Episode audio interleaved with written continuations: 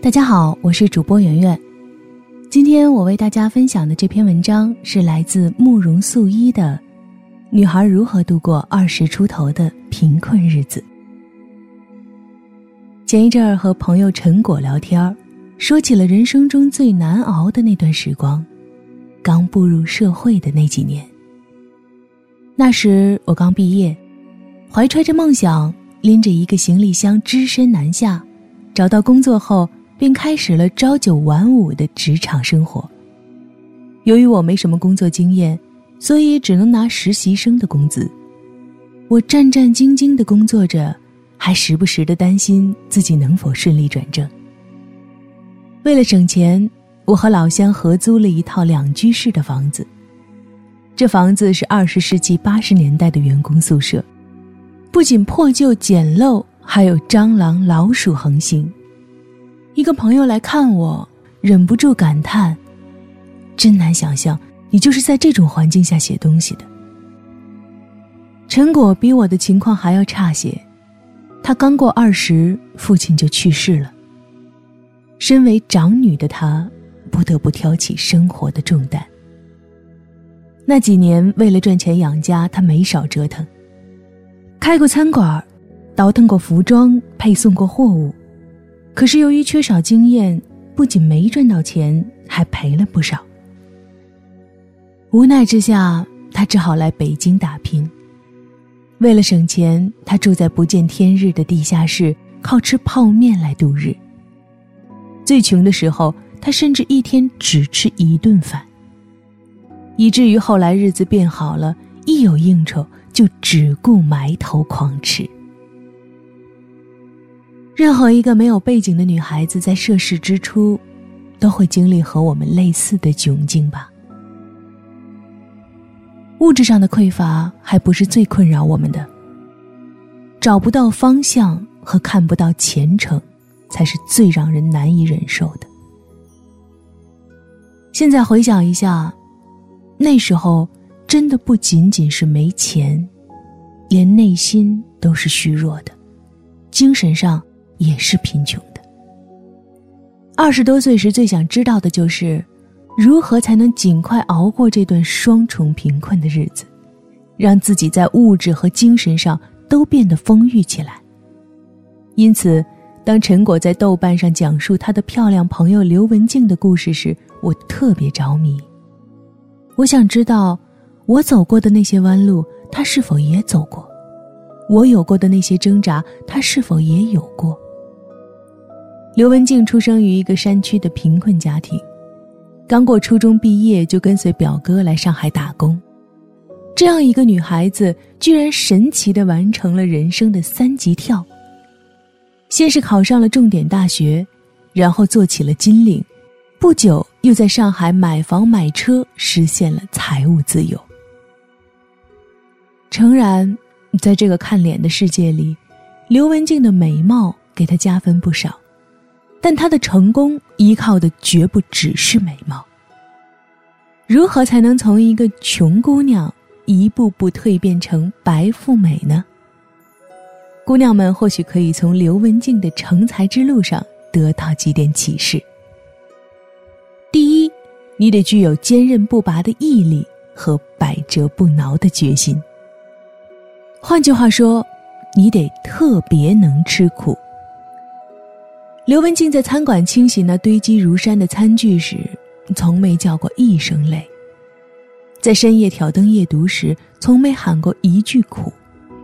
姑娘们刚刚步入社会时，难免会受一些委屈，可是我们必须忍受，因为谁让我们还不够强大呢？能吃苦只是成功的基本要求，并不是只要能吃苦就一定会迎来成功。如果刘文静只是勤勤恳恳的洗碗，那她一辈子或许只能做个洗碗工。碗洗的再快再好，也不过多挣十元八元，并不可能就此改变命运。第二，你要懂得让自己增值。人穷志短，指的就是贫穷很容易消磨掉一个人的志气，让人甘于平凡，不思进取。因此，当生活贫困的时候，与其想着如何节流，还不如想着如何开源。通过开源的途径实现自我增值，是摆脱贫困最好的办法。可是，应该如何做呢？其实，实现自我增值无非有两种途径：一是学习，另外一种就是跳槽。刘文静苦读一年，考入了上海某著名大学。他这种行为就是通过学习的途径来实现自我增值。我们可以不苛求自己像他那样优秀，但至少应该把自己从事的这一行业做到精通。现在的远程教育这么发达，我们完全可以在工作之余不断的学习。跳槽并不是指漫无目的的跳来跳去。而是指从一个差的行业跳到好的行业，或从一家不正规的公司跳到行业内的翘楚公司。难不难？当然难。这不仅考验我们的实力，还考验我们的眼光。二十几岁的时候，不要害怕尝试。当熬过最难的那几年后，你会有意想不到的收获。刘文静的厉害之处。就在于他始终保持着向上的冲劲儿，永不放弃，永不言败。第三，不要试图依附男人来改变命运。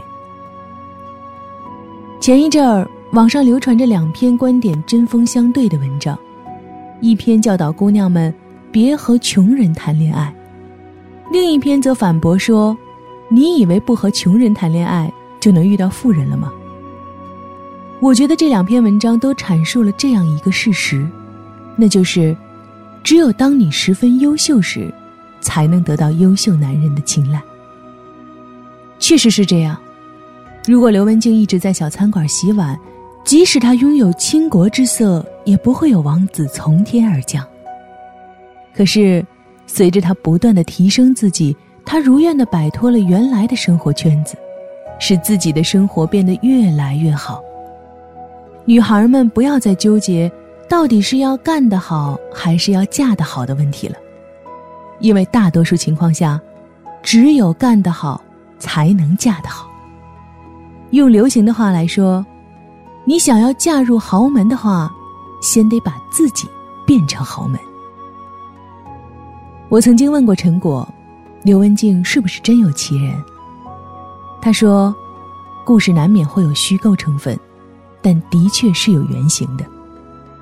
从这篇故事的主人公刘文静身上，我可以看到作者陈果的影子，也可以看到自己的影子。刘文静是谁？是你，是我，是千千万万努力拼搏的女孩们的缩影。我上面说的三点启示，不仅适用于刘文静，也适用于所有正在苦苦打拼的年轻女孩。我想，即使我们没有刘文静那样出色的样貌，但只要有她那样坚韧、独立、聪明、永不言弃的品质，我们终会迎来幸福的生活。好了，朋友们，感谢您的收听，这就是我们今天的分享。我是主播圆圆，在这里和你说再见。